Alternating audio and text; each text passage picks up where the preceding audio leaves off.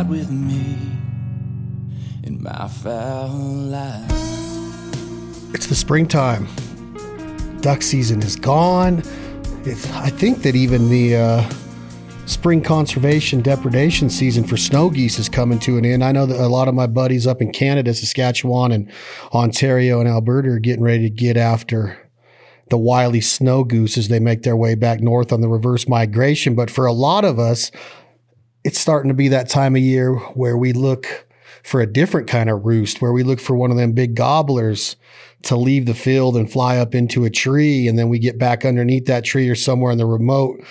There it is. He's showing it right now. The remote area. We're looking for one of them to gobble, one of them to, to give it up, come in there. I don't, we're going to go over all kinds of decoy setups today and what's the best, especially early season? How do you trick a big gobbler? Is it with a hen? Is it a laydown hen? Is it a Jake attacking a hen? Is it a Jake by himself? Is it a fanned out gobbler? What are we going to learn today on another episode of the Fowl Life podcast brought to you by our friends again at Gerber Gear, the sharpest knives in America. Stay sharp, America. We carry a Gerber in our pants pocket, our toolbox, our blind bag, everywhere in our trucks, our boats, our UTVs, our ATVs, wherever you find us building blinds or cutting meat off the bone, you're going to find us with the Gerber. We never leave home without it. And my guest today has a lot of experience with cutting meat off the bone because this man lives off the land, whether he's after the white-tailed deer or whether he's after these wild turkeys or some fish, probably crappie down where he lives. Phillip Culpepper, my man, how are you?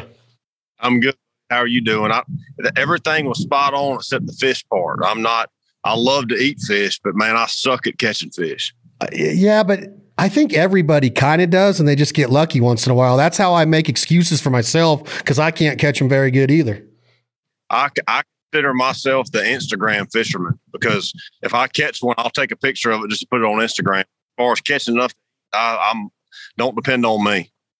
Now, is this uh, for all types? Or do you ever get offshore? Is it bass? Is it crappie or what? It don't matter.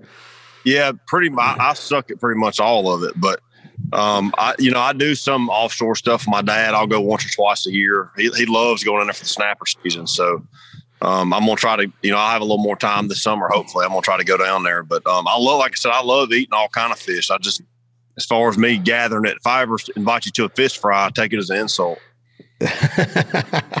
now that's one thing I am envious of of where you live is the the fish fry, and I know they get them. You know, Wisconsin is a pretty popular area for a walleye fish fry, but a real fish fry is pretty much the south and southeast with some some hush puppies, some some crappie, maybe some bluegill, um, maybe oh, yeah. maybe catfish for sure. I'm a huge fan of fish fries, mainly because of the camaraderie. There, the the food is always good, especially in the South, depending on what kind of batter and seasoning. It's I like. I'm a Tony's guy. Are you a Tony's guy? Man, I'm I'm as is I can put some seasoning salt on fish, have a ball. So I'm I'm not real picky when it comes to that. But I just I love any kind of fried fish. I love it. All right, I gotta I gotta ask you a question before I get in to this this turkey season, what you've experienced so far. And I think you've been to Florida, Georgia, and maybe Alabama, maybe Mississippi already, but we're going to get into that in a second. But our mutual friend, you've known him a lot longer than I have personally, Mr. Michael Waddell has come into the podcast realm with a unbelievable title, a bone to pick. Um, it, it, matches Waddell because of the Bone Collector brand, his ability to have a conversation or dissect an argument or you know speak the truth. And then it also has the word pick in it and he's a big music guy so guitar pick is in there a little bit also. Why did it take this man so long to get into the game? Because we both know he can talk. Is this correct? Oh no doubt about it. I, I think it's it's uh i'm sure it's come up in the past and then it's just the next day nobody followed up on it. Because you know michael as well as i do. You got to pin him down and say all right this is if we're doing it, we got to do it. Cause I, so it's, it's one of them things you got to have him cornered into it. And again, I think it's something once he gets going, he's going to even like it more than he does now. I think it's a, it's right up his alley. I mean, he, he ought to knock it out of the park. I, I, think he will. I, I listened to the first episode with Tyler Jordan, and it was Michael's just good. He's just a good interviewer, good talker all the way around. That doesn't matter. But I was just wondering. I'm I'm, I'm pretty sure we'll be seeing you come on there pretty soon. I'd imagine. Yeah. Yeah, well, hopefully so. I, and, and I feel bad because I've been so busy in the turkey woods since the first of March. I hadn't even listened to it. Um, we've we've been burning up pretty hard, but it's it's uh Michael is definitely, you know, he'll tell you this. He's he's metamorphosized more into that Nugent type mindset where he's uh he gets fired up and he doesn't hold back. So he, you know, when when when he gets on a topic that he's passionate about, he's going to tell you how it is. Exactly. I like that about him. So you have you hunted every day since it opened in Florida pretty much? We've had a couple of days we haven't. I mean, we're we've hunted when we could. We uh we we started out the our original spot in Florida. We had two different going to, and we had about a two day break in between those because my dad and our buddy from uh, uh, up around in Onyx, Jared, he came down from Montana, and they killed within the first hour of each other. So we had a too much time was slotted in for those two birds they had. But um, pretty much, yeah, we we've either been hunting or going to where we're going to be hunting every day since it came in on March. You know, we left March fourth, so since then we've been at it pretty hard. And is it is Osceola? Is it the only turkey species in the state of Florida?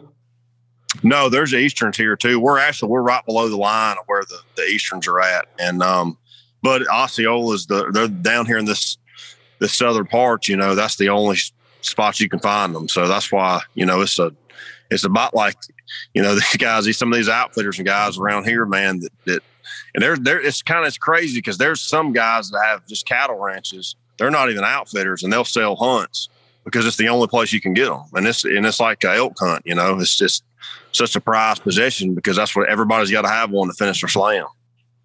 Yeah. And, and it is the only state that has an Osceola, correct? Oh yeah, for sure.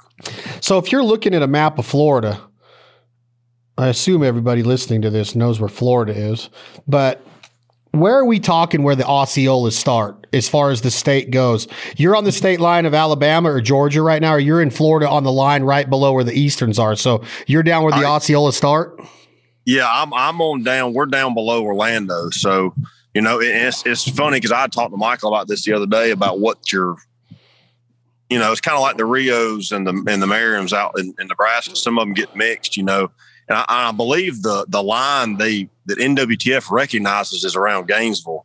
So we're well below that. But, you know, there's some people say, well, man, unless you got to really be down there in the south in the swamp to get a true Osceola. And, and, and like I said, the further north you get, obviously, the more of a mixture you're going to get. But not only that, you know, you may be on a piece of property where you could call up an Eastern and then the next field over, you could call up a true Osceola. It's just the more they kind of get blended. But, you know, if you get down you know, around, you know, below where we're at now. Actually, I would say about the line we're at now, you know, the Kissimmee area to where you come on down south, it's just solid, you know, true Osceolas. And so you're saying Gainesville is about where they start, though? I think, yeah, I, I think that's what the NWTF line is, what they recognize. And um, where but, and, and how far is Gainesville from Orlando? I'll be honest with you, buddy. I don't have a clue. I, I don't. To, I, don't I don't either. South. I, I think Gainesville's probably a little bit east of us and north. Um. So, but but but they, you know, again, I, I think it's just you get a you get a mixture. You could get a hybrid, you could get an eastern, or you could get an Osceola. Yeah, I'm looking at it. I'm looking at it now. So Orlando's just a tiny bit north of Kissimmee, and Gainesville's a good bit north, north and a little bit west of Orlando. Mm-hmm so we're yeah, like I said, I think we're in pretty solid Osceola country down here now. Um, and where I first the first spot we came early season in the southern zone, um, that was you know we were down below Immokalee, so that was way down. Yeah, I'm looking at it now. So Okeechobee, you got to go right up through Okeechobee and then get up into. Are the? Do you think that the that the Osceolas get that that far south, all the way down into them woods around that uh, around Okeechobee? Oh yeah, well, they're they're all the way down in the Everglades. They're um, all the way um, down to the Everglades. Yeah, like I said, if you if you'll zoom in down there, there's a little town called Immokalee. We were way down there, and it's it's right before you dump off into nothing but swamp. Um, Damn. and I, I hunted last year down at Big Cypress, uh, the the public land down there, and that was, I mean, that was desolate down there. It was nothing but swamp, and that, you know, it's just they got to be a tough bird to survive all that mess. Yeah, for sure. And and Is there a county there that's actually called Osceola County? Yeah, we're in that county right now. You're in there right now. Yep, we're in Osceola County. I, I didn't even realize until we got here. We we ran into a guy. We had to stop and get a, a little stool, a filming stool. Drake had busted his other one, and we uh, he and he had told us, he's, "Yeah, y'all are to be in Osceola County." So to get one in Osceola County would be pretty cool. Man, I think that'd be awesome. So when it comes to the table fare of the wild turkey, like I can tell the difference between a white-tailed deer steak and a mule deer steak. Can you tell it all traveling for the for the Osceola, the Eastern, the Rio, the Merriams, the four those are the four in the continental United States. Then you have the Goulds and the Ocellated in Mexico, which would complete the World Slam, correct? Right. Can you can you tell as much turkey as I assume you've eaten, Culpepper? Can you tell the difference in meat? You know, I I honestly I haven't just but I prepared. I try to let it, you know, which again, you know that that turkey breast is, you know, obviously I'm not telling you nothing about to come to birds, but it's a pretty tender meat for a bird, you know. But I mean, it's uh, you know, I, and again, I soak it in homemade ranch dressing and pickle juice for a day, and then I throw it in the fryer, or else I grill it. So I mean, I, can't. I mean, it, it, all it's all good to me. So I mean, I'm sure you get up in some of them corn fed states. You know, it's like you say, it's kind of like a deer that grew up on alfalfa. You can tell a little bit of a difference. Um, but growing up in the South, I mean, you know, we were, you know, we we were. It was pretty much acorn-fed turkeys what we were eating. So it's it's all about the same to me. So the strategy of this going into an early season turkey hunt. Um, Let's stick with let's stick with the Eastern. Let's stick with your home state, and let's stick with the areas of the Georgia, the Alabama, maybe Mississippi. Um, it's been said. I've heard Waddell say it. I think I've heard you talk about it. That the toughest turkeys in the country are Georgia and Alabama. Is this true? Is it still stand true? And is it because of pressure they just get educated faster, or what makes that statement true if it is? No, I believe so, and it was interesting. We just came from Mississippi, and um, our buddy Jared over there with uh, with Nichols, he's trying to get a he's with Bushnell. He's on the he's documenting, and he got his first one with uh, Michael the Osceola. He's documenting this year getting a slam. Um, you know that they're doing a lot of behind the scenes hunting with different people. So, and I told him, and even he was telling me as soon as we got in camp, he said, "Man, Michael told me this is going to be the toughest one because we were going. He was going for my Eastern." And I said, "Man, we may." We may kill one in the first hour. I said, but on paper the eastern an eastern and the what I call the backwards L of Georgia, Alabama, you know, even South Carolina, North Carolina, Mississippi, even over in Louisiana, you get down that far south, and they're just it's a different. It's like they got a different sixth sense. I don't know. It's weird. It's, it's I think it's a mixture between. There are a lot of turkey hunters from the south, you know, a lot of these turkeys get a lot of pressure. Um, I know for sure in Alabama and Georgia, the turkey numbers aren't what they used to be. So, not only do you not have enough as much opportunity to chase one, but you know those ones that are there are probably getting chased more and more and hearing a call more and more. Um, so it is that, that they're, in my opinion, the toughest birds.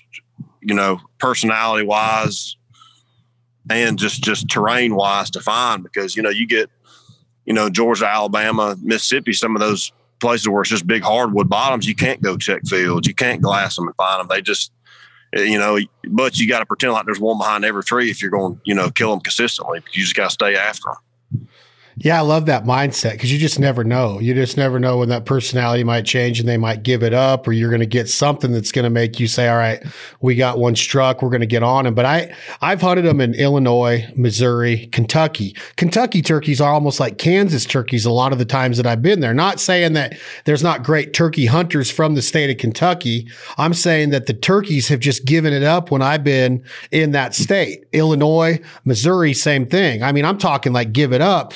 But man, it just seems Mississippi, Alabama, Georgia, that line right there. I've never hunted them in North or South Carolina, but that line that you said is part of that backwards L, they got it. I just, it's a weird phenomenon to me that it's the same species, but it's like ducks. If you go and you get ducks that are pressured there, and there's a bunch more duck hunters, you know, in parts of the South and Southeast, they're going to be a little bit more educated by the time they get down there. The turkey phenomenon is they're not migrating all the way down these migratory routes and getting decoyed or shot at the whole way until they get to Mississippi, Alabama, or Georgia. So it's crazy that they would be that much tougher just because of the the landscape that they were born in. It's it's nuts. It's got the only thing that you can attribute it to is the amount of pressure. But then again, the other part of the phenomenon is it's private property. So it seems right. like you'd be able to manage your turkey flock like you would your deer herd. All of this is mixed into this phenomenon that I wanted to get at with you of that area of our country and why it's so tough to consistently kill birds in those three states.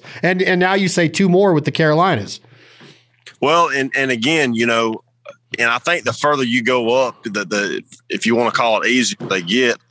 You know, I mean, you look at even like deer hunting in the South. I mean, it's tough. It's just, it's, now, I mean, I attribute a lot of that to obviously pressure. Um, and again, the terrain, the, the, there's not just a, you know, not every place, but there's not just a hardcore food source like Iowa with a cornfield or something. Most in most areas, you know, and they're a lot scattered. They're, the the wind obviously with deer is a, is a big factor because there's never a consistent wind down here. So, but again, back to the turkeys, it's just I don't know, man. It's, it's honestly like they're their own separate subspecies. It seems like because you know you can go, you know, and a prime example was when when Drake Land came down. He's this is his uh, third year. He comes and pretty much lives with me in the spring. He's coming from Iowa, and he was like, "Man, this, you know, they have easterns. It's like it doesn't even make sense." He goes, "This is like a whole different breed of turkey." And uh, but again, you know, there's still those those days that it's maybe a three or four day window here and there and it may be smaller than that you know it gets down i think when the sun comes out it may be an hour or two window you can just you know you can if you stay after them you can wear them out and and and you know and and, and do damage on them but you got to have that dedication to just grinding it out not expecting success and and you know and think it through and, and execute whenever you do find it you know. But back to your point of like the Kentucky stuff, I think the population has a big factor in that because you think in Kentucky, if you yelp down in the bottom, four long bears may hear you and two of them strike, and then that's the ones you work up and call. Well, down here, you may only have one every three bottoms to where, you know, and, and again, that much, that less of turkeys too is, you know, a long bear down here may have 20 hens with him. So, you know, it's versus if, if you got more long bears, obviously you're going to have better odds. But I think socially they're out there seeking more than they are turkeys around here because they kind of got their own little group and they, they know every hen that there is. So I mean, I think it just you you compile all that together, and it's just it's a tough scenario. Well, that brings me to my next question, Culpepper. Is um, when you start talking about when they're henned up, you, you hear turkey hunters say, "Well, they're still on the hens." Um, when they're on the hens and they fly off that roost and there's already a bunch of hens down there picking bugs and in the grass and and he's showing off and strutting a little bit to me that's not the most optimal time to be trying to call up a turkey. Now i'm not saying that you're not going to strike him and he's not going to come over there but isn't it when you start talking early season and they are on the hens a lot more do they start to get off the hens as the season matures?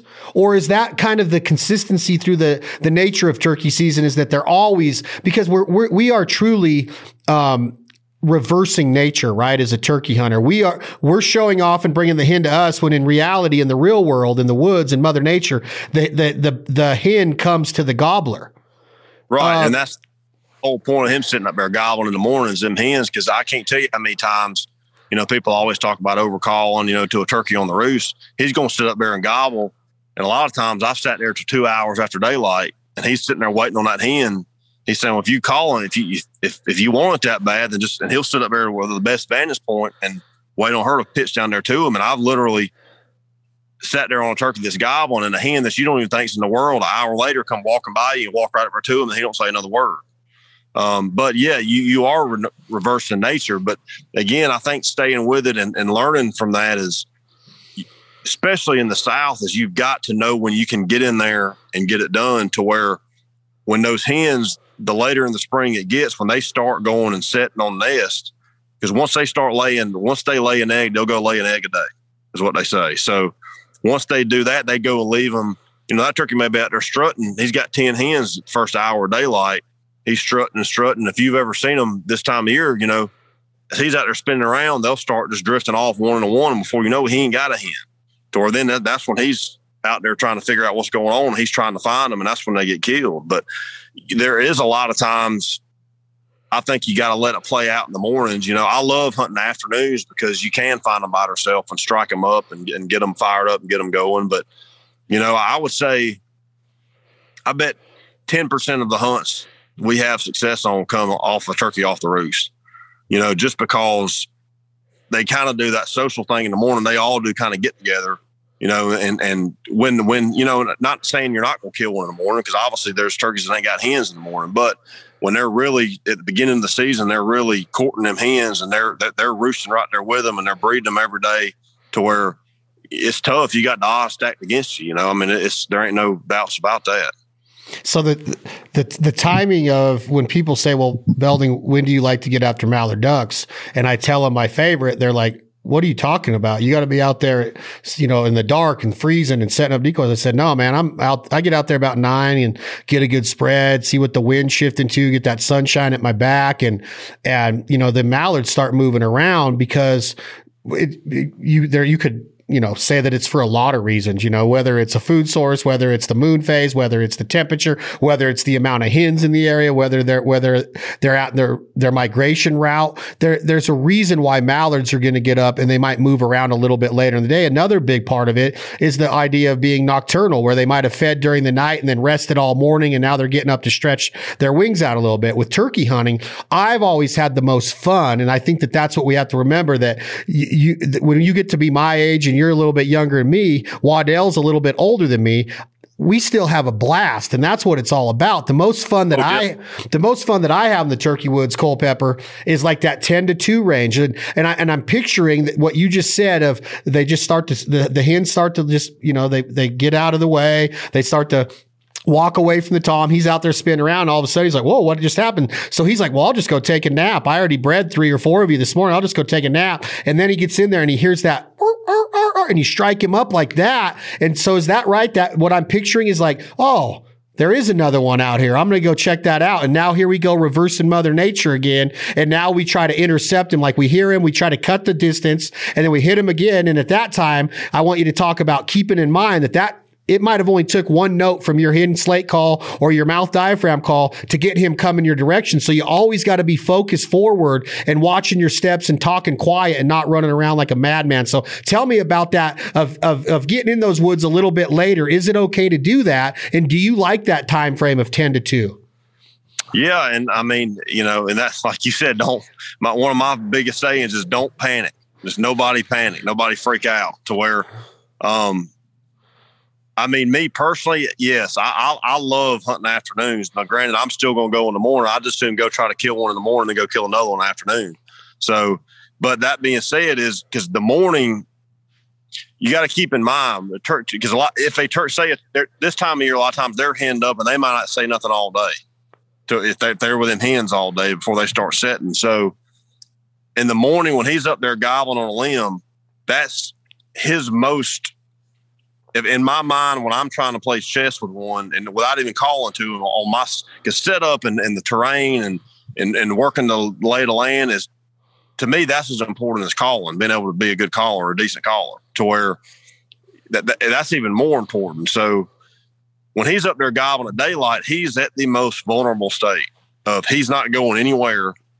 You may get seven or eight gobbles, you may get two or three, or you may get 80 if he's fired up to where that's that that 15 20 minutes when he starts cranking off he's stationary you know he's not going anywhere and, and you can lay you can lay your best hand down to try to play it so that's why I think it, in the mornings are so crucial because you can. They're not. It's not that they're not killable without hens, but if you just pay attention to even that's where preseason scouting because everybody wants to talk about early season is go out there and listen to them what they're doing you know, don't make a call. Just listen to what they're doing and which way those hens are naturally moving, which way that he's got gobbling with those hens.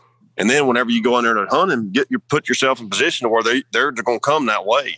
So, but again, it is fun in the afternoon. Yeah, I, I love hunting afternoons. I'll hunt daylight to dark, and that uh, that action packed striking a turkey, he may run you over, or we may be here for two hours having to work him and try to work him in the range. You never know. But that's the beauty of turkey hunting. Um, but yeah, you got to got to be ready to where. I mean, when they lose those hands, anything's possible. They I've seen them literally gobble one time, and I've seen them not even say a word. You yelp, and you can look for 400 yards, and they're at a dead run as fast as they can run, coming right to you. God gets me excited listening to you talk like that. Um, same kind of mindset, Culpepper, with decoys is when I when I when I go do a seminar somebody asks me about decoying waterfowl. There's a lot of different reasoning why you pick the amount of decoys, the species of decoys, the posture of your decoys.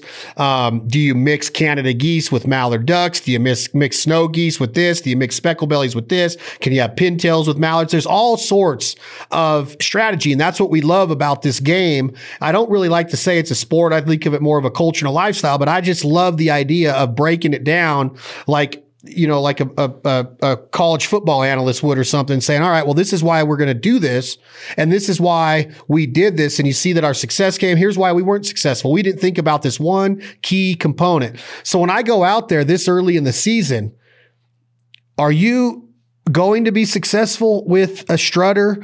Do you want to lay down hen like she's breedable? Do you want to stand up hen like she's flirtatious? Do you want to Jake like he's ready to get his butt kicked because that big that big boy's coming in there and he's the you know the big man on campus? What, what talk to me in segments of season now of what you start with, or is it stay stay the same, or is it just a, a game time decision that morning?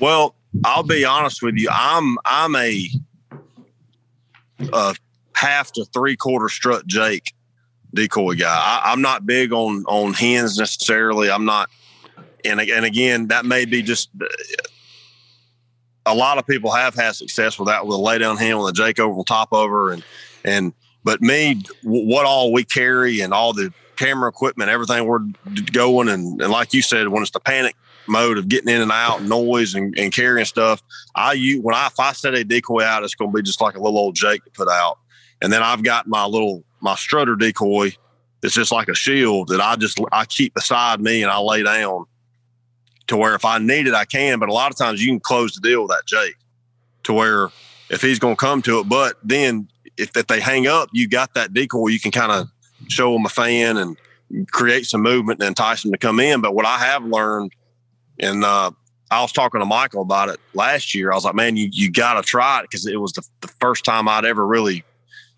I'd done it a couple years ago and, and it worked. And then I was like, man, this is really, really working to where, say, a turkey was over a knob, hung up. And obviously, we try to get most everything on video. So if I go up there and try to get him and show him a decoy, well, it was always a hustle of keeping the decoy up and getting back and getting set up, trying to get him on camera. But for whatever reason, I've seen them come 100 yards to that strutter decoy. And when they top the hill, as soon as they see that little submissive half strut Jake, it's like they forget that I'm even there with that strutter and they just go into attack mode to where they're just going to attack him. And I think that's just a, because like I said, it's kind of a passive. His head's colored up, but he's not like, hey, I'm the big dog on campus here. And so I've always just been that little Jake type guy if I use a decoy. A lot of times, especially if a turkey's been hunting or, you know, sometimes, you know, a lot of times on public land or stuff, I won't use a decoy at all um, we'll just try to get in position and just try to you know back down on the call and some. But um, if we're taking folks a lot of time who's never been to where, and, a lot of times kids, I like to have a Jake where they're coming to attack them to where you can say, look, that's where your shot's going to be. You know, eighty percent of the chance that's going to be your shot right there. Um, but and again, it's just to play it. It is, some of it's a gut decision, you know. I mean, and it's interesting because two days ago, we had this turkey in Mississippi for Jared. He was out there strutting with hens. Well, I'll take it back. We saw him. He's just pecking around with the hens, just like he's not even interested. So we get in position. I start yelping to him. He's 200 yards. He starts gobbling, strutting, strutting, strutting, won't come. So I showed him my little strut, strutter decoy. And man, he folded up and was like getting out of town. And so I was like, dang gum. So I took it down.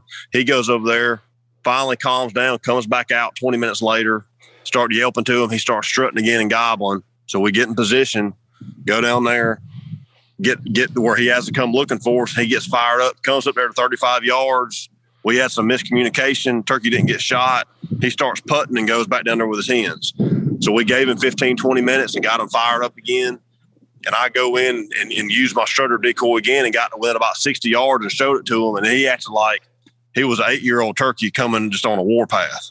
So that being said, that's three different instances with one turkey. So to me, that's a proven point in their mind is first, every turkey's got his bubble. Second, if a lot of people, if they bump turkeys, my rule of thumb is if you don't see them fly off, just give him 15 minutes because a turkey's got a pea sized brain. If you'll just give him 15, 20 minutes, the odds of you getting back on them are pretty dang good.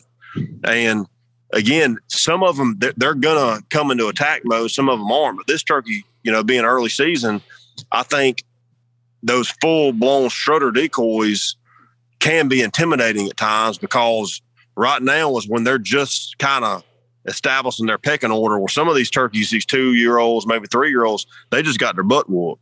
So they're going to be terrified of a strutter decoy. So that's why I've always just tried to stick with that little three quarter strut Jake that's kind of passive. And if I need to use a strutter, I just keep it by my side and I'll kind of show it to them if I need to, if that makes sense. So when you start talking about the the the three quarter strutter and the Jake, are and you you're still hidden calling. So it, just because they can't see her doesn't mean she's not there. That's obviously what you're telling me because we've been in public woods for mallard ducks in the public flooded timber of Arkansas or in private without a decoy one. And they come in there with reckless abandon because they're hunting them up and they're not even looking for other ducks. They just hear the sound. That's why the best duck callers in the world come from the state of Arkansas because they had to be trained their entire lives that if you want to kill ducks, you better be sounding like ducks from a long ways away and as they get closer.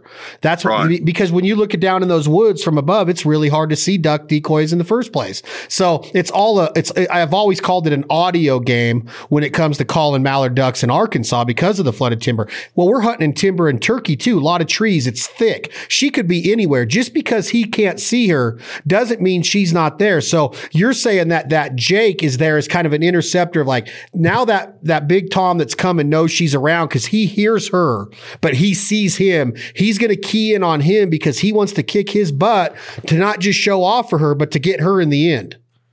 Right. And like I said, he's that little passive, you know, he's kind of, the Jake, the decoys I like kind of got their head tucked a little bit like they may be going in strut, but they're not real sure. To me, that that's more of a fail proof, if you will, than a full blown full strut. Because the turkey may come around the corner over hill and be like, holy cow, what have I done got myself into? And he might have just got his butt whooped an hour ago. So, you know, but you brought up a good point about the calling. You know, I think you know, there are a lot of good turkey hunters from the South. And I think it's because they've learned to play the game to where volume uh, to me is key in turkey hunting to where you, you, you gotta, it's no different than talking to somebody.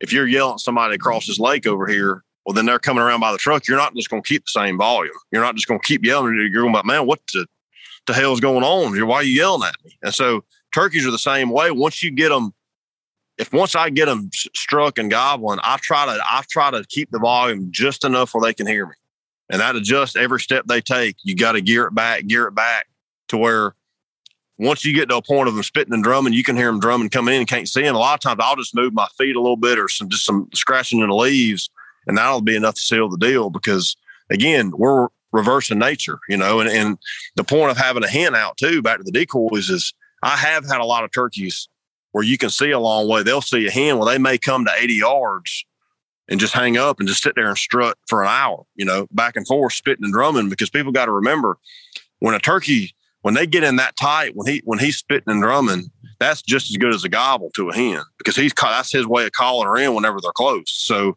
he's sitting out there doing that, saying, "Well, okay, we'll just come right over here." That's that's the, some of the problems I've had with hens in the past. Is it's it's not a it's not a, a, finisher. It's not quite a closer enough. It's it's good from a distance, but a lot of times, unless they're just kamikaze turkeys, they'll hang up out there just out of gun range. Oh, so, so you oh, I get it. So they you are reversing nature. He's coming. He gets far enough to where, oh, you see me now. You know I'm here. Now he plays hard to get and goes right. back, and then he goes back to the way it's supposed to be. Right. That's what I'm saying. So he said, all right, well, I came my distance. Now I'm, I'm sitting over here. And again, he's over spitting and drumming, knowing she can hear him. So he's like, well, you know, that's as good as him sitting over a goblin a hundred times. So, you know, that that's why that little Jake I've always had success with because it kind of trips the trigger to a point of of you may have him and you may kill him with nothing walking up in there cautiously looking, but a lot of times they get 80 yards and see that head on that Jake, and then it's like tunnel vision. They're coming to fight, you know. So that's just I don't know. And a lot of it's been trial and error. Trust me, that's where I've learned most of everything is just trial and error, and it's just it's, it's always worked. So I mean, I'll until something changes, I'm probably going to keep doing it. Well, give us a rundown of the vocabulary, please, Phillip Culpepper. When you said spitting and drumming, this is what the boy does. He gobbles, he spits, he drums. You don't happen to have any of your calls by you, do you? I, I got some diaphragms in the truck here. Let me hang on one second. Maybe you can give us a little, uh, little show for a second, little instruction on what these sound like.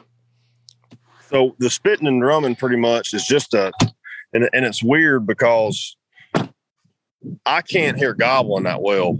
I mean, you know, from a distance, I, I've every there's no telling how many turkeys I don't hear gobble when I'm hunting by myself. But you know, people will hear them. It's whatever it's that pitch and that tone. But the spitting and drumming is a real deep bass sound that a turkey's making with his chest. Just a and and once you know you hear it, you'll hear it for the rest of your life.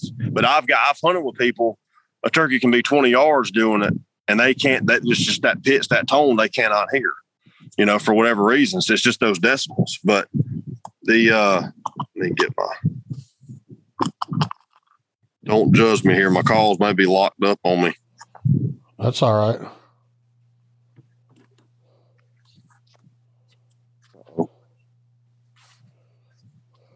So if you got a turkey sitting on a limb, say you get a turkey roost and you go in there the, the next morning, my rule of thumb is I'll let do his thing, gobble a few times, unless when I know it's light enough for him to pitch down, I'm comfortable saying, all right, he, he can get on the ground. And I'll just do a short little tree yelp, just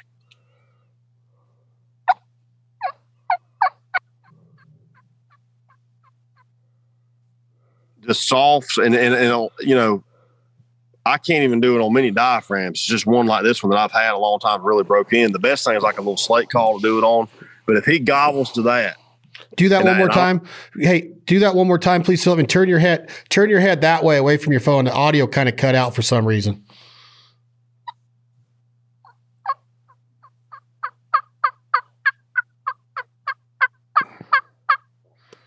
And that's just barely tapping your tongue. That's just barely as soft as you can get it. And like I said, back to what we was talking about earlier, just enough to where he can hear it, just enough. And if I don't hear any hens with him, and he cuts that off and gobbles to that, it's like the old Eddie Salter rule of thumb: is throw you throw your call as far as you can. Don't say another word. Just let him. I won't say a word to him until I know he's on the ground. Wait a minute. You said something there that I have to ask. You said if I don't hear a hen or any hens with him. So when a turkey hunter hits that diaphragm call, he's not just listening for a gobble. You're li- he or she is listening for a hen to talk back to you. Well, and and and and more importantly than that, knowing that yeah, that you you got some competition. So, and if you know he's if you think he's by himself, the next morning you don't hear any hens, he cuts you off I won't say nothing because I know he don't have any hens with it. So if you hear hens, you know, the rule of thumb's always been try to get them fired up or just replicate the sounds they're making. Just let them take the lead. And and, and at that point, you're trying if, if obviously he's got hens, if you get one that's being vocal, you just replicate the sound she's making. And a lot of times she'll come in and she'll bring them right in there to you. Because again, it's it's tough enough getting a, a turkey killed off the roost or anytime calling one in because we're reversing nature. But you throw hens in the mix, it makes it a heck of a lot tougher. Um, so, and again, once if say well, so, let's go back. Say he's by himself, he cuts that off, he gobbles. Once he gets on the ground and he gobbles, I know he's on the ground. I'll hit him one good time, cut to him one good time to let him know I'm over here, I'm ready, and just let him let it play out. And a lot of times that's all it takes. The Turkey will come right in there to you if he's by himself. So it's uh again, it's it's the and that's a rule of thumb for Easterns. It's the biggest thing with, with being successful on these Southern Easterns is, is not calling too much, but yet knowing when to call and when not to call. So if, if you know, it's it's not you can't really compare it to being out west hunting the Merriams because if you don't yelp enough out there, a lot of times you'll they'll lose their interest and leave you. So that that ca- that cadence that you did just now, that real soft, that's a yelp, yelp, yelp, yelp, yelp, yep. yelp. A little soft tree yelp, just pretty much saying, "Hey, I'm I'm I'm uh, I'm I'm awake. I'm over here on the limb." That's her pretty much sitting on the limb, just waking up. Okay. Um. So when I said those sounds of the male vocabulary, is that all of them? The spitting, the drumming, and the gobble. Obviously, you got spitting and drumming, which is gobbling. The, the two that a turkey's interested in you are going to be spitting and drumming and gobbling. Okay. And then, you know, obviously, an, an alarm put. A put is what they do when they're when they're spooked, not sure about something, don't like something, they're leaving. That's the sound you don't want to hear. But if you get one in range and it's just a real, just a real high pitch, just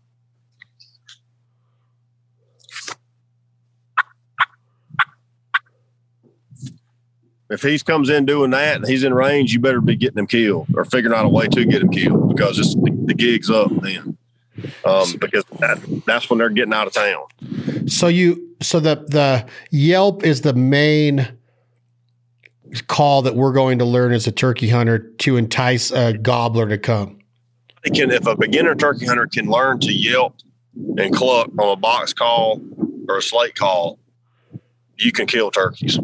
That's all. That's all you know to kill to, to be. And obviously, you know, it's just like, you know, you can work your way up and obviously get better and more practice. But that's one of the things that that I've always tried to tell people not to be intimidated by like, well, I'm not a good enough caller. I can't, I can't, you know, I can't turkey hunt. It's not worth me getting in a turkey hunt. And I don't know how to call because you can literally get on YouTube and watch some videos and just learn to yelp and cluck. And that's all you need because again, 70% of turkey hunting, in my opinion, is knowing the lay of the land and having woodsmanship to slip around and knowing where to be, how to read sign, turkey signs, scratchings, tracks, strut marks, um, and obviously, the number one rule is you got to have turkeys. You ain't gonna kill them where there's not turkeys. So don't don't be in anybody out there that may be listening who's a beginner or never even tried turkey hunting. You, you don't have to do it for 20 years to be successful at turkey hunting. You know, I mean, it's, it's a sport. It's a like you said, it's a fun. The in my opinion, the funnest, most you know, laid back, friendly sports you can have and and still be successful and take something home with you. I love it. So with that diaphragm call, well, you just said before that if you could cluck, you said cluck on a slate or a box call. Can you cluck on a diaphragm call? Yep, yeah, you can. It's just a lot for a lot of beginners. Diaphragms are a lot more of a, Advanced. you know, the, the, yeah, you, the more it takes more practice. But the beauty of that is you don't have to have any movement once you can call a diaphragm you can be locked down on your gun. You don't have to use your hands for anything. But just a simple cluck. If you can, if you can do these two calls, you can kill turkeys. Wait a minute. Uh, before you do this call, though, how?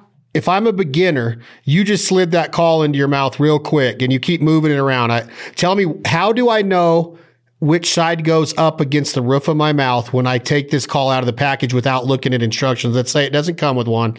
And then what are you doing by moving it around? Are you forming it and getting it wet or what are you doing? Just pretty much just keeping it moist and okay. just keeping the main thing is, you know, like, so we'll, we'll go back to the top here. So majority of calls, you know, they'll have a little, a, a bump on the tape right there at the back, right here. That's, that would be the bottom but if you'll look at the very top, wherever where whatever reeds are cut or formed, the longest reed's going to be on top. So you like this is a triple reed. I don't know if, how well you can see it on there. I can see it. Um, so the shortest reed's on the bottom, then the medium reed is the middle, and then the top, which has got the cut on it, is the longest reed. That always is going to be to go up. That's what the air is coming over in between your tongue and that diaphragm to get the sound. So on that particular call right there, the the cut reed is is it a clear is it a clear uh so, and so that's a lot of your tone and your pitch is a lot of times, you know, that'll be the thinnest reed sometimes, but the different, you know, and that's where call makers obviously make the money and, and you and you get the perfect call because everybody's different. You know, first number one is you you got to learn what cut what cuts you can blow to where if say say the way you can you see how the cut is on that? Yep. So if that was reversed, if this if this part right here was say take that that cut and flip flop it, I could hardly I can't make a sound off of it because that's my natural airflow was coming over this left side. So, but again, it's the main thing is getting about three different kind of calls and just experimenting what what you can get the best sound out of, and all of them have got every diaphragm's got certain tension, certain tightness to where everybody's going to be different. So, you know, if if you see Michael Waddell blowing a call and you're like, well, man, I can't, I can't sound nothing like him on this call. Well, that, I mean, that may not be the call for you. You get, you got to just, you got to dive into it enough to figure out what the palate of your mouth is like. It's like a foot, a fingerprint. The palate everybody's mouth's different and the airflow is different. So you got to see what naturally, what airflow you got once you can get the most sound out. Once you start getting sound out, it's just a matter of replicating that sound you hear to where like growing up, I would have an old cassette tape of hens yelping, cutting, just calling. It, it would be a transgression from on the roost to them flying down to them feeding around to where I would just play that over and over and over trying to make that sound. And that's just because it's hard for me to explain how to make a particular sound. It's just a matter of everybody's difference. You got to figure out how to get sound out and just replicate that natural voice. So that material that you're pointing to or that's cut, are all three reeds made out of the same material, latex? No, or- they're they're. all, I mean, some of them can be. This particular call, no, they're all different tensions and or I'll take that back. They're all different thicknesses of latex. All different thicknesses. Okay, so yeah. they're so this is going to be a latex based diaphragm call.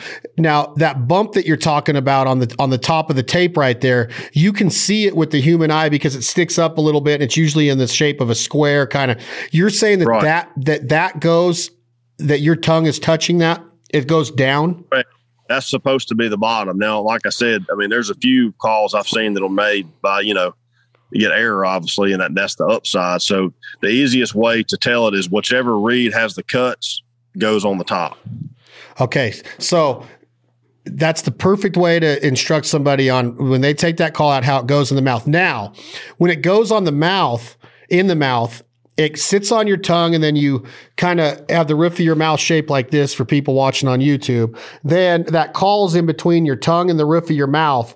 So is my tongue shaped like that where the tip of it is like anchored down behind my bottom teeth? Or how is my tongue shaped? And then where is that call in accordance to my tongue? Is it back towards the back or is it more towards the front of my towards my mouth? I don't so i, I just lay that call right on my right on my tongue. And I, I don't do anything different on my tongue except you know you don't you just put pressure of it up around the roof of your mouth and it's and get that sound or that call just lays up there and you just put pressure at the top, and this is just just getting a sound out.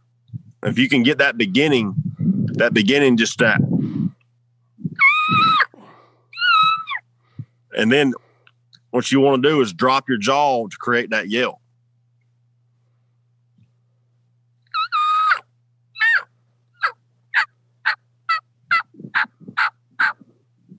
And again, it's the main thing that I even learned growing up trying to figure out how to use a diaphragm was finding a call that you can get, you can make sound on, that you can somewhat control, and just whoever you're living with is probably going to drive them crazy.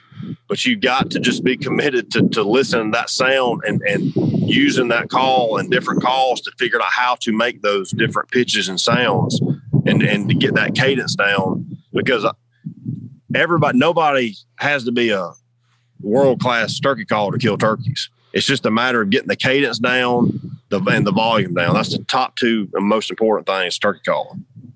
Okay, so give me, give me the, the now the call goes in, the longest reed is up, right? Mm-hmm. And now you're just going to p- apply some pressure with your tongue, and now this is going to be a just that long note that you start with that and then you're just starting to cut that off, right? Right. You want to cut it off. Just practice cutting it off and dropping your jaw simultaneously. So when you're dropping your jaw, it's creating that rollover, that cow, cow.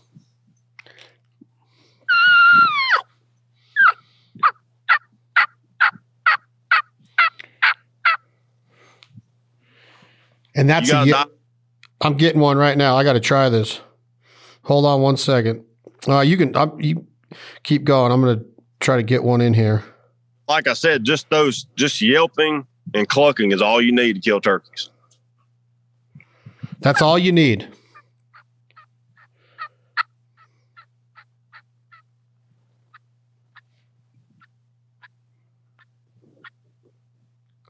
I mean, obviously, yeah, you can. I mean, the, the, the more you practice and the more you can do is it helps you out on striking turkeys and finding turkeys. You know, because like we talked about afternoon stuff, unless the turkey's just really, really fired up, you know, you got to get pretty excited with them to get them cranked up going.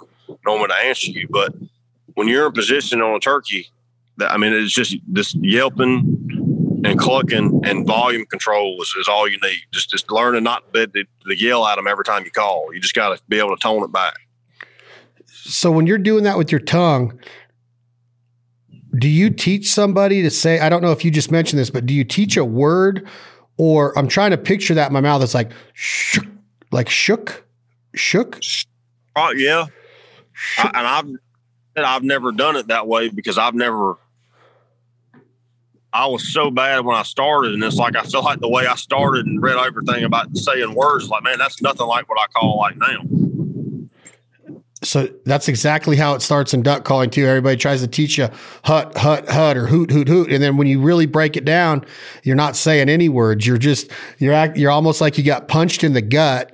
You got no Right. air. You got no air left in your diaphragm, and you're trying to whisper to somebody, but you you're you're like panicking, like get me some. Mah, mah, mah, and and because because when you're blowing a turkey call, it's the same way. It's got to come from your chest, from your diaphragm. It can't. You can't. You know, you can't have your mouth full of air blowing calls out because because and I and I you know, correct me if I'm wrong, but I, to me the the most important thing of it coming from your diaphragm is is is control. You have control of that air, to where you you it's not just filling your mouth up air and blowing it out through a duck call. Just like I mean, it's just like a grunt call with deer. So and again, it's just practice and listening to that sound and figuring out what call you can make sounds on to try to replicate that. And again, to even get started is figure out what you can get a little bit of sound out of and what can be volume controlled where you can make it louder, but yet you can go real soft with it. because that in so- that in tight calling is huge because it could come down to that where if you do like what you said calling talking to that guy across the lake if you hammer on them too hard they're going to know the game's up right but you got to Oh, be you have to get intimate right Culpepper Well, yeah, I mean, you got to sex it up, man. You got to be sexy with them. So, I mean, you know, it's it's it's like a again, it's like yelling at somebody. But anybody that's ever been close to turkeys and and and listened to them, you'll be amazed at what this little bit saw how soft a hen can yell. I mean, they can be twenty yards and you can barely hear them. You know. And uh, so it, it is. It's just a matter of, of of gearing it down and being soft. And it's just like you know, everybody who's ever turkey hunted, they always got that one turkey that gobbles from a mile off. When you got to think, if he hears you from that far off from you calling, do you think he can't hear you when you're being when he's hundred yards? So I mean, that, that, you know, it's just a matter of getting in, and getting in their head and playing hard to get with. yeah he's I mean they got it's it's to be able to sex it up as you say or to be able to create the confidence in your calling ability. Now, I'm not saying that you have to be a world champion, but if you can, like what you said, learn volume and cadence, that's, Hundred ev- percent. that's everything in game calling, whether it's elk or coyote or ducks or geese. It's everything. So I'm going to try this.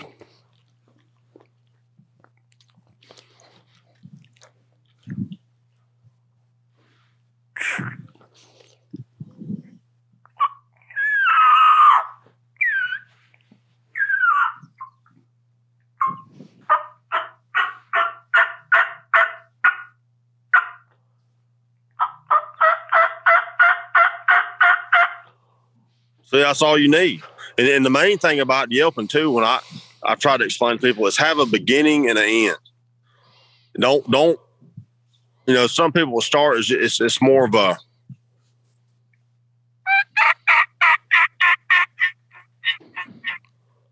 to where it, it all just runs together, you know, and, and then from a distance it runs together even more. Have a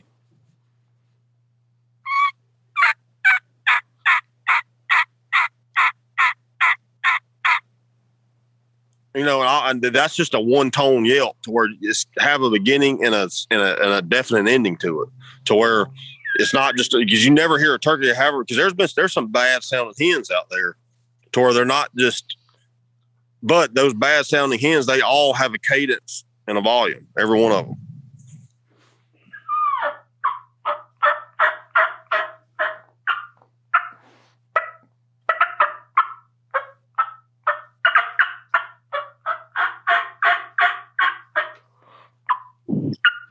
Can you hear all that?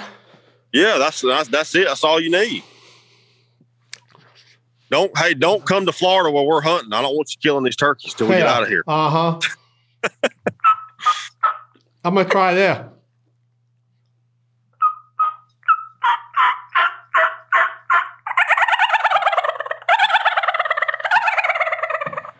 At least you can gobble. I can't even gobble. Does that sound like a gobble? Yeah, it does enough. I can. You'd be surprised how good that would work. Again, the more distance you get from it, it it's it all all the calls. Even somebody like man, they don't have any pitch to or tone, but when you get a little bit of separation from being right there on it, a lot of calling sounds a lot better than you think. Yeah, because that's when you tell somebody when they're practicing calling is you can't hear it. Your, the sound is coming out of your mouth and your ears aren't picking up the exact authentic true sound of what you're replicating or reproducing the best way to do it is to record yourself and then 100%. and then listen right and then play it back because it's it's it's almost impossible to to hear it as it comes out of your mouth oh 100% you know and that's I, I do that a lot of the times i'll set my phone and record across the kitchen when i'm trying new calls and stuff you know, j- just to get that, you know, like you say, a second angle of hearing it because, the, and again, the true sound of it because it is, it's tough, especially if you're going through a bunch of calls and it's like, man, you're about tone deaf by then. You can't, you can't tell what pitch you got, what you're doing to where, you know, that, and then, and then you, you kind of remove yourself from it too. You can do that. If you got three different calls, record it and go back, uh, you know, the next day and listen to it. Are you give me the percentages of your calling per call. Do you ever do you strike with the box? Do you ever use a slate when you're sitting there, or are you 100% diaphragm? No, I my top two call diaphragm and a, and a and a box call. If we, when we're running and gunning and I'm trying to we're trying to strike a turkey, I I, I, I use a box call most of the time, um, unless it's a dead calm day and I can really get some carry with that diaphragm. Um, because my favorite thing to do is striking with a box is it reaches out there so much, especially in the wind. And then once you get a turkey struck, then you can sit down on the diaphragm and really kind of finesse and work them because I can get a lot softer. But, um, you know, off and again off the roost the same way when it's pretty calm and everything. I'll try to get them going with the diaphragm and then, like because you can just I can have so much more finesse. I feel like with that than I do with a box. Huh.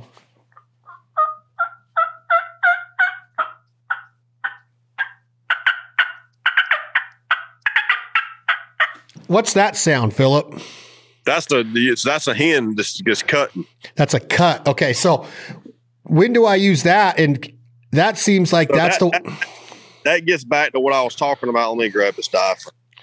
Like whenever you're trying to strike a turkey, that you know, and another another learning tip on that is a lot of people when they hear those hens, those excited hens cut, they try to run them together again, like we was talking about the yelp, and it's instead of perfecting, and Michael taught me this years ago, instead of perfecting just the the note that it is itself, when a hen normally cuts six, seven times, just tut tut tut tut tut tut tut.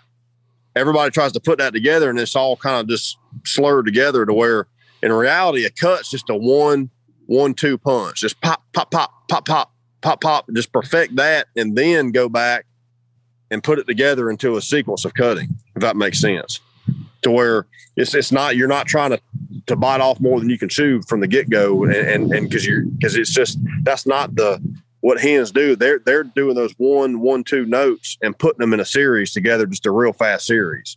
Oh, okay. Do yeah. Give me a sample. Turn your head so, though. Turn your head though.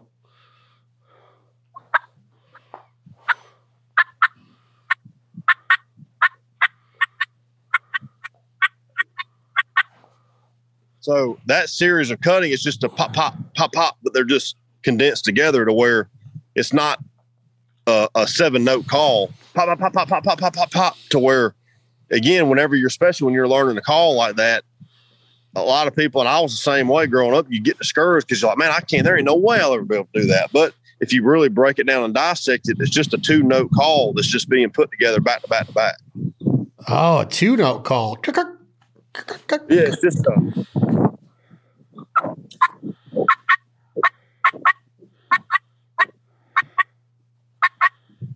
So that's the call. Just, but then when you hear a hen that's getting excited,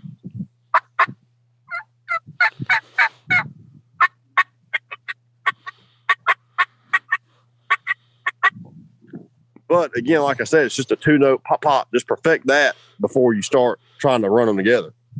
Okay, so my last question on that cut is that's something because you made a comment before that if you get him fired up and gobbling on that on just the Yelp, let it go. But if you don't get something, is the cut that you might go is the cut the call you might go to to get him fired up and to try to finally get him to gobble. Will they gobble on a cut most of the time? Yeah, yeah, yeah. That's that's and again, that's a different scenario. Like that was I was talking about, like you know, off the roost. I'm on. You play as hard to get as you can if he's going to cut you off. Okay. And the after you get him going, again, if you strike him and then test the waters, because again, every every turkey's different. Or test the waters to see. You, you want to get by with as little calling as you can. So, but at the same time, if a turkey like the one we killed the other day, if he's fired up and going you know, a lot of a lot of people I've seen, me and Drake were talking about it, was they'll call to get in the gobble. They'll just check them and get in the gobble. But my thing I like to do if a turkey's fired up cutting you off is I'll I'll yell back to him right after he gobbles because I mean it's a conversation you're having with him. You know, it's it's a if he cuts me off gobbling, I'm gonna call, call, even if it's a two or three note yelp back to him to let him know that I'm talking to him versus just trying to get him to gobble to see where he's at. So every turkey's different to where you, you gotta it's, it's just a trial and error deal. You you don't want to call too much. It's always safe to call less, but sometimes you do have to. If he if he goes silent for a while, you do have to get a little bit excited to let him know that you're wanting to come over there. Matt, I guess the only thing left to do there's a lot that goes into turkey hunting. Their eyesight's unbelievable. They said if a turkey could smell, you'd probably never kill one. Their vision is that of a Rocky Mountain elk. Um, patience is huge. It's a game to where you gotta, you know, you gotta hide very well. You gotta be patient. You gotta understand how to use your eyes and not have your head on a swivel all the time. Cause after they kind of pinpoint that sound, just like a coyote or a bobcat, they're going to be on you and they're going to spot you probably a lot sooner than you see them coming potentially if you're moving a lot. I guess the only thing really left to do though, once you get to this point of hitting that call right and having that, that semi strut Jake in there and they, you have that Tom's attention. Now it just comes down to the final stage before we let you go, Phillip. Have you caught on? to this 410 TSS phase? Are you a 20 gauge guy? Are you a 12 gauge guy still? And do you still believe in what I talked to you and Tyler Farr about one day that turkeys are an animal that were born to be killed with a shotgun and not a bow and arrow?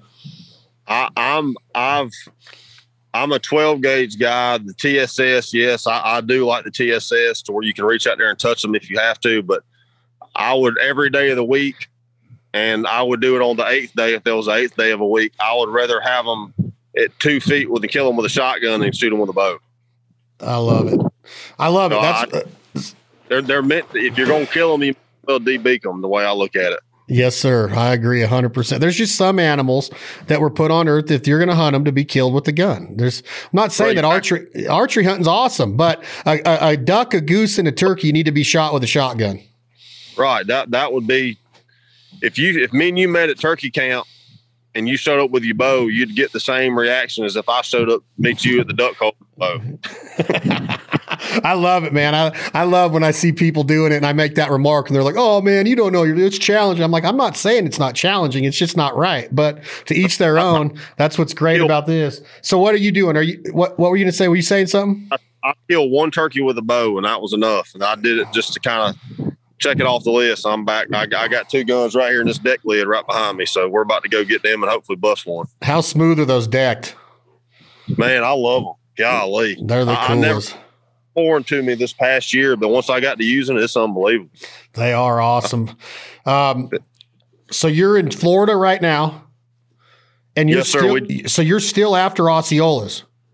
Yes, sir. I got one tag left, and then we got um, Michael Pitts is coming in tonight, and he's uh, he's never killed Osceola, so we got a few tags to fill. But um, yeah, we're still down here, and uh, th- it this will be the last Osceola endeavor till next year. And so you're about to have a crazy camp life pretty soon here with Pitts rolling in, huh? if he can find it, yeah. I, uh, I can tell you, if he don't find it, he stops somewhere to ask for directions, they're gonna know he's lost because they're gonna know he here. Is he uh are is uh are y'all hunting this afternoon? Yeah, we're gonna go out here in just a little bit, probably. I, I that's why I got all my camo on. So we're going out here here shortly and then, you know, at least maybe kill one tonight. If not, hopefully get something. So. So when will are you going to be up at Tyler's at all? Yeah, I'm going to go up there. Um, I'm actually going. We're leaving from here and going up for the uh, DNR is doing a youth hunt up there. We're going to go up there and hunt. What day are you so, going to be in Tennessee? We're leaving here. We will be there Thursday afternoon. Are you going to be there for the opener too? No, I'm coming home for Easter, and then I'm gonna try to go back up there if I can uh, that next week. All right. Well, I'll talk to you off camera and off microphone about that next week, and uh, okay. and uh, see if we can't hang out a minute. I'm gonna be I'm gonna be in yeah. the area. Need to try to go. The, the turkeys are there, so they need well, killing. All right, I'll, I'm gonna I'll text you uh, tonight when you're out of the woods, and I'm gonna tell you where my plans are when I'm gonna be in your area, and then we'll see if we can hook up. Sounds good, buddy. That's Phillip Culpepper, one of the coolest dudes in the hunting industry. Tell us about the new show real quick. Yeah, man. So I started this past uh, this past summer, you know, this fall. So his name of the show is Hunt Club with Phillip Culpepper, and I got my dad involved, Michael Pitts, two of my good buddies back home, Nate Thomas and uh, Chris Cheeseburger Staten. So we all call him Cheese, but um, it's pretty much just you know us hunting around the house, taking a few trips here and there. It's, it's you know, most all of it self filming, just some good old boys just sharing passion, having fun, and, and trying deer. Well, we got to film together, buddy, and get on a hunt. We need to do it. You need to. I need to. I'm gonna have to get you a hunt club hat. You need to. We need to do an episode next year. I'll, I'll give you my address, or I'll, I'll tell you when I'm gonna be around there next week, and maybe we can hook up. Absolutely, buddy. We, we, we need to get some trips on the books, and uh, maybe we can kill a turkey, and we'll talk about some stuff for this fall.